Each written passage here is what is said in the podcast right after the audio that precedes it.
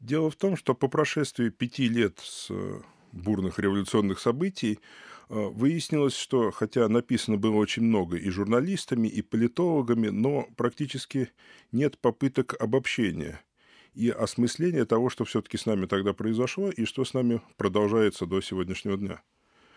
Поэтому мы попытались э, собрать все это э, воедино, понимая, что время проходит, факты искажаются даже в головах участников, и даже в интернете э, потихоньку скудеют источники. И наоборот, факты, уходя, оставляют место всевозможным спекуляциям.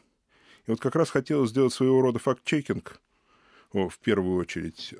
Ну и все-таки немножко порефлексировать над тем, что с нами случилось і куди це нас приведет. Георгій Чижов не лише співавтор книжки Переламні роки сторінки української революції, а ще й редактор цієї книжки. От Тетяна Мосенцева співавторка. Тут ще вказано, що Лана Самохвалова і Леонід Швець працювали над цією книжкою. Тетяно, як виникла ідея? От чому вона виникла? Ми почули від Георгія. А як вона виникла? Хто перший сказав, напишемо? Знаєте, я не можу сказати, хто саме сказав, давайте писати цю книжку. Е, справа в тому, що цей колектив авторів, ну окрім того, що е, це люди, які спільно працювали над цією книжкою, е, ми всі є друзями, і всі з нас були певним чином залучені у ті події. Тому я би сказала, що це колективна ідея. Просто, як то кажуть, взяли і зробили. А де ви були всі на той час? Мы все были в Киеве и так или иначе действительно участвовали во всех этих событиях с самого начала, очень по-разному их воспринимая на разных этапах. То есть, когда все начиналось, казалось, что это очередное какое-то бурление оппозиции, которое ничем не закончится. Это я имею в виду еще ноябрьские события. И, и только после вот, знаменитого разгона студентов и после народного веча 1 декабря 2013 года вдруг стало очевидно, что поднимается такая волна народного протеста, которую, наверное, независимая Украина еще не видела. Потому что эта волна явно превысила по масштабам оранжевую революцию 2004 года. И эм, действительно стало ну, таким потрясающим явлением в постсоветской історії України. І я дивлюся, що не тільки на обкладинці книжки написано сторінки української революції. Я ще чую, як Георгій Чижов каже. Теж про революцію. Наскільки ви вважаєте насправді це революцією? Тетяна? В мене неоднозначне ставлення до того, чи можна це вважати революцією в класичному сенсі. На той момент, коли ці події відбувалися, так, безперечно, було відчуття, що це справжня революція. Навіть у порівнянні з подіями помаранчевої революції. Але якщо дивитися на наслідки, ну вони, м'яко кажучи, неоднозначні. Я не хочу казати про зраду, не хочу казати про розчарування, але мені здається, що більшість людей, які робили цю революцію, цими наслідками не те, щоб не задоволені, а вважають е, за потрібне е, дійсно розглядати ті події як процес, який буде тривати надалі. Тетяна Мосенцева, Георгій Чижов, будь ласка, ваше визначення, наскільки ці події можна вважати революцією? Помню, была такая песня еще советских времен, где пелось «Есть у революции начало, нет у революции конца». Ну, Тут можно, конечно, еще вспомнить и Льва Троцкого с его идеей перманентной революции, но если возвращаться все-таки от большевиков в сегодняшнюю Украину, думаю, глубоко неправы те, кто говорит, что ничего не произошло. Просто сменились люди у власти, а так система приняла знакомую форму. Да, отчасти э, это и случилось, но все равно те изменения, которые начались, их уже не остановить. Все равно процессы определенные общественные идут, и они меняют страну. Мы не всегда это замечаем, потому что слишком много кругом э, явлений, которые нам очень неприятны та же коррупция, тоже торможение реформ, э, тоже воспроизведение практик, э, которыми живет Украина 27 лет. И тем не менее, если смотреть объективно, поменялось действительно много и продолжает меняться. И в этом смысле э, я считаю, что это действительно революция. Это общественные процессы, которые пошли снизу, не столько от элиты, сколько от народа. Был запрос общества, запрос общества сохраняется. И обязательно будут результаты, их критическая масса будет накапливаться. Четверо авторів у цієї книжки. Нагадаю, книга має назву, тепер я скажу е, мовою оригіналу «Переломні годи страниці української революції. І автори це Георгій Чижов, Тетяна Мосенцева, Лана Самохвалова і Леонід Швець ну, виникає запитання, хто що писав, можливо, хтось е, окремі розділи писав, чи це було таке от синтетична творчість? Ну, мы, разумеется, поделили на разделы с учетом того, кто в чем больше специалист. Скажем, э, Лана Самохвалова активист, такой, можно сказать, подвижник, который 10 лет боролся за создание поместной церкви. И вот э, все, что касается церкви і вообще церковних вопросов, это ее. Але до самого створення ви не дописали. Не дописали, да, у нас заканчивается все 15 годом, угу. И только в послесловии мы немножко ссылаемся, ну, которое написано уже в этом году. Леонид Швец очень интересно проанализировал, как Украина шла к идее европейской интеграции и к самой интеграции, начиная с ранних 90-х годов. И попытались действительно распределить так, чтобы обеспечить максимальную экспертность авторскую. Ну, а уже моей задачей было это отредактировать, чтобы казалось, що книга вийшла з під одного пера. Тетяно, а ви які розділи писали? Чи на які теми ви більше зробили тут? Я також писала про е, євроінтеграційні процеси, але за часів е, Януковича. Тобто мені було важливо показати, що е, тоді певний час ці процеси здавалися невідворотніми, і показати, де відбувся той злам, який ну, власне, і привів певною мірою до Майдану. Ну тоді зразу про злам. На думку співавторки, а потім на думку співавтора і редактора. Коли відбувся злам? Ну, здається, від Георгія ми вже почули, що це було народне віче 1 грудня 2013 року. Але Тетяна, ваша думка? Моя думка, е, ну, якщо дуже коротко, полягає у тому, що не можна всидіти на двох стільцях одночасно. І, е, власне, злам відбувся тоді, коли наш північний сусід просто запропонував більше грошей, які, е, на думку тодішньої влади, могли компенсувати певні втрати і більш того, забезпечити переобрання Януковича на другий термін. Тобто це питання грошей по, за великим рахунком. Кстати, в этой книге обращаем довольно много внимания на отношения с Россией. Четко фиксируем тот момент, когда Россия стала непосредственным участником событий в Украине, и это произошло, на наш взгляд, после визита Януковича к Путину в декабре, когда он получил те самые пресловутые 3 миллиарда, как тогда называли, на подавление Майдана. С этого момента Россия действительно является участником непосредственным, і, к сожалению, поки видавити її з цього процесу не вдається. Ну, на мій погляд, насправді це почалося набагато раніше, ніж візит е, Януковича, і є думка, наприклад, що взагалі усі події на Майдані були зрежисовані Росією з метою усунення Януковича і створення приводу для втручання в українські справи прямо. Ну, сейчас мы знаем немножко больше, чем даже когда писали эту книгу. Есть информация, которую очень трудно проверить, о том, что разные планы вплоть до отторжения Крыма были разработаны еще когда власть Януковича казалась достаточно прочной, и его планировалось таким образом наказать на случай, если бы он все-таки подписал евроинтеграцию. Потому что на самом деле, о чем тоже мы говорим в первой главе, Янукович сделал для практического приближения этой евроинтеграции едва ли не больше, чем проевропейские президенты до него. До сих пор остается загадкой, каким образом российскому руководству удалось переломить его настроение. Ну, ви щойно про гроші говорили. Возможно, может быть, это и деньги, может быть, это власть, а может быть, это угроза территориальной целостности Украины, поскольку к Януковичу принято относиться очень скептически.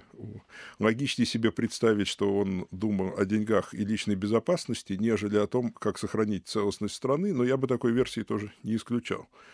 У нас есть глава тайной встречи президентов 9 ноября. Мы не отвечаем на вопрос, о чем же они все-таки тогда говорили, но пытаемся проанализировать те обстоятельства, которые попали тогда в в прессу, и инсайт, который мы услышали от осведомленных людей. От таємниця зустрічі президентів 9 листопада це так сталося, що у мене є звичка відкривати книжку навмання. Я двічі вже відкрив вашу. І найперше, що я потрапив, то це була таємниця зустрічі президентів 9 листопада. Інше це абзац про 1 березня 2014 року і про штурм Харківської обласної ради, хоч у вас вона названа обласною адміністрацією, проросійськими силами. Наскільки у вас представлена панорама України? Ви були тоді, як і інші автори е, книжки у Києві?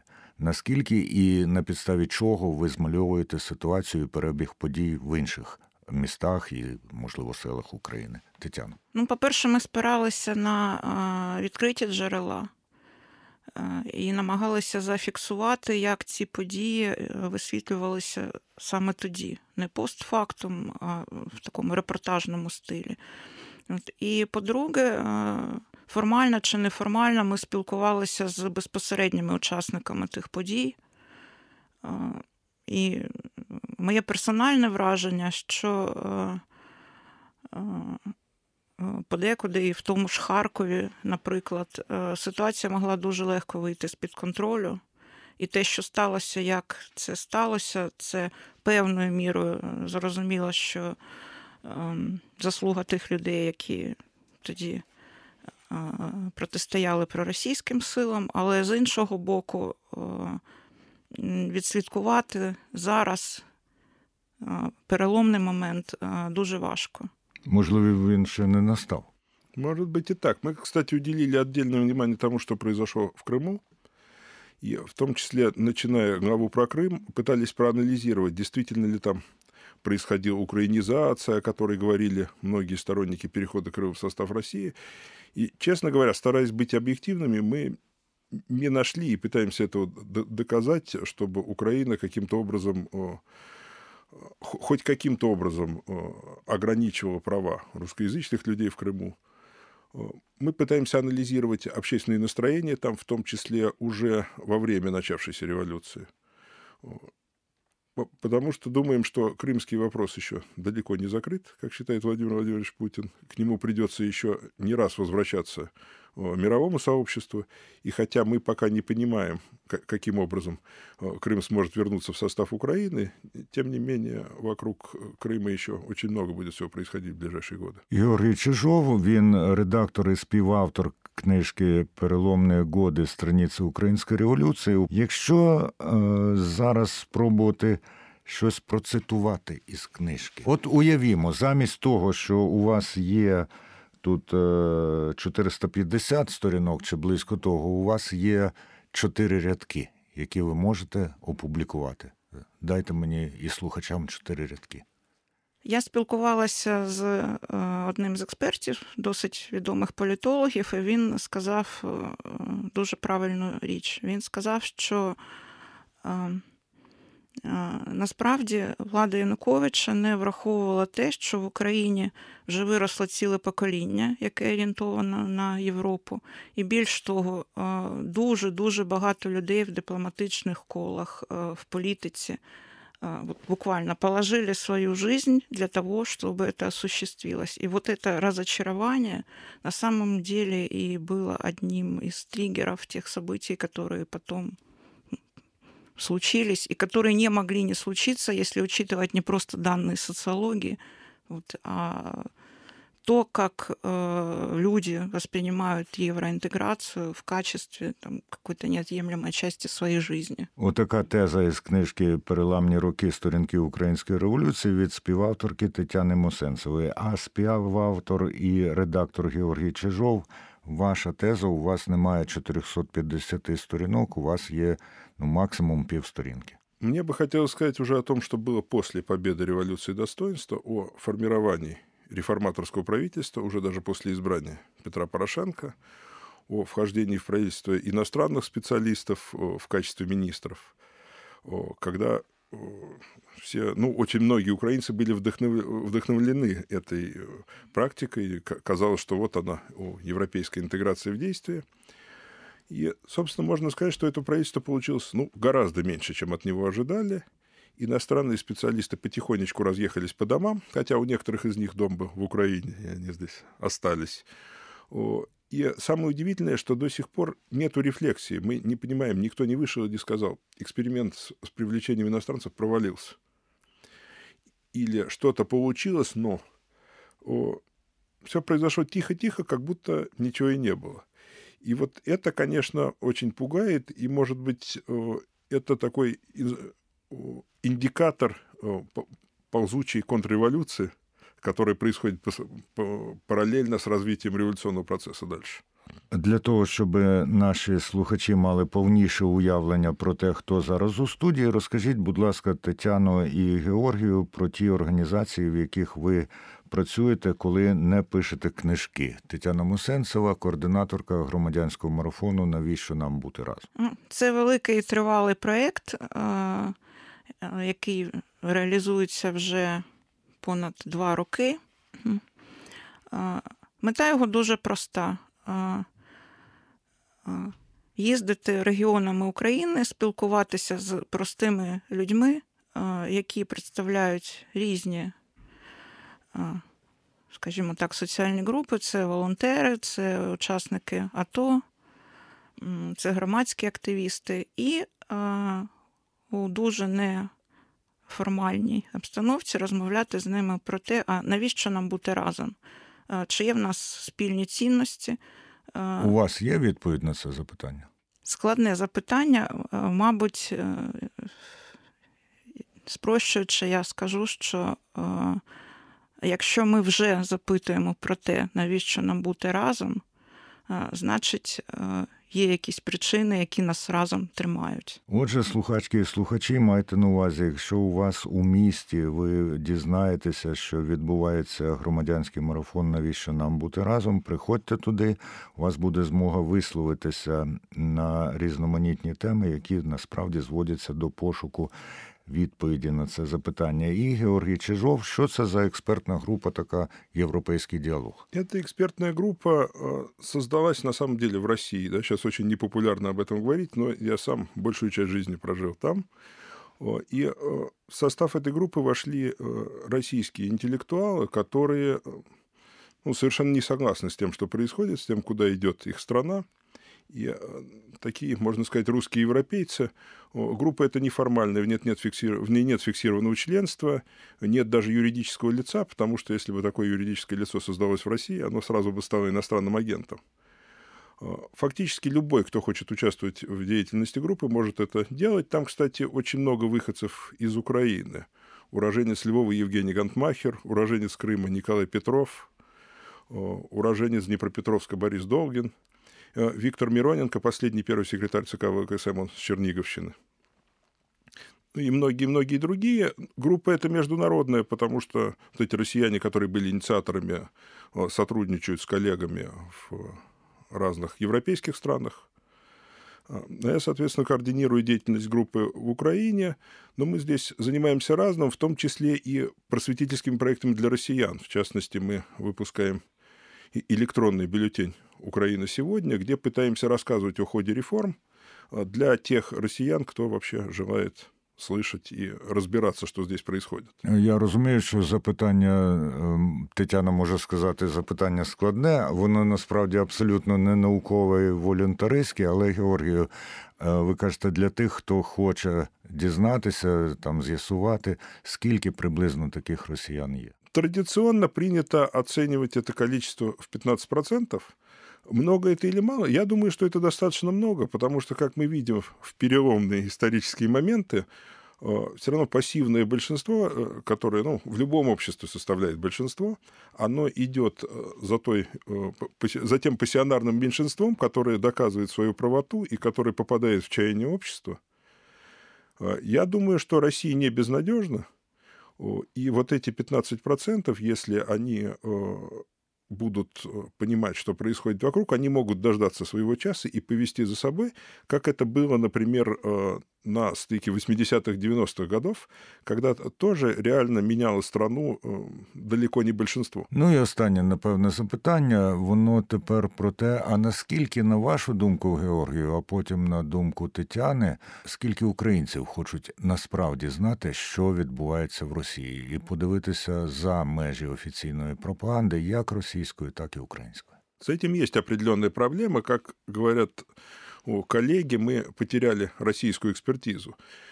Причем, если Россия, ну, большинство там и властных структур, и даже каких-то общественных деятелей просто не хотят знать, что на самом деле происходит в Украине, здесь мы наблюдаем что-то похожее. Да, империя зла, железный занавес, все, что не происходит, очень плохо, а на самом деле знать, что происходит в России, важно, потому что, во-первых, Россия никуда не денется. Да? Мы не уберем тысячи километров государственных границ, мы не отодвинемся от нее куда-то вглубь Европы, и все равно так или иначе это сосуществование хотя бы географическое неизбежно, а оно поражает и, порождает и всякое другое. А, поэтому, конечно, я выступаю за то, чтобы была экспертиза и в Украине о том, что действительно происходит в России – ну, не говоря уже о том, что России тоже надо, россиянам надо понимать, что здесь не какая-то черная дыра.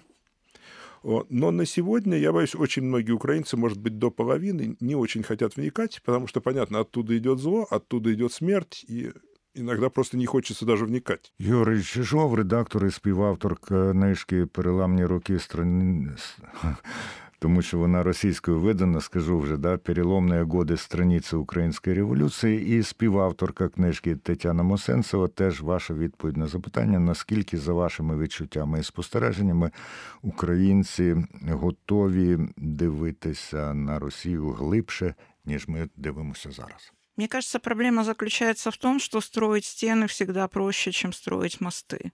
И поскольку между людьми, которые живут по обе стороны границы сохраняются человеческие контакты, у нас есть шанс, если не понять і если не простить, то по крайній мірі услышать друг друга. Ну і запитання, от бачите, навчали мене колись ніколи не кажи останнє запитання інтерв'ю, тому що від того, що сказав Георгій, у мене виникло нове запитання. Ви сказали показати росіянам, що в Україна це не якась чорна діра, космічний термін. А що Україна у космичных терминах для вас? Планета, большая планета, которая создает свое гравитационное поле, и это гравитационное поле, мне кажется, очень многих притягивает. И Татьяна Мусенцева? Я соглашусь с Георгием. Мне кажется, что э, Украина, безусловно, состоялась как субъект. Э, субъект не только э, европейской политики, но и геополитики. И те, кто сегодня просто выражают глубокое занепокоение или хотят проигнорировать в силу ряда причин события, которые здесь происходят, рано или поздно будут вынуждены считаться э, с нашей историей и с нашими перспективами. Это неизбежно, и это внушает оптимизм. Пока это очень умеренный оптимизм, вот, но мне кажется, что уже в ближайшие десятилетия Украина будет признана как полноценный субъект и внесет свой вклад в европейскую историю.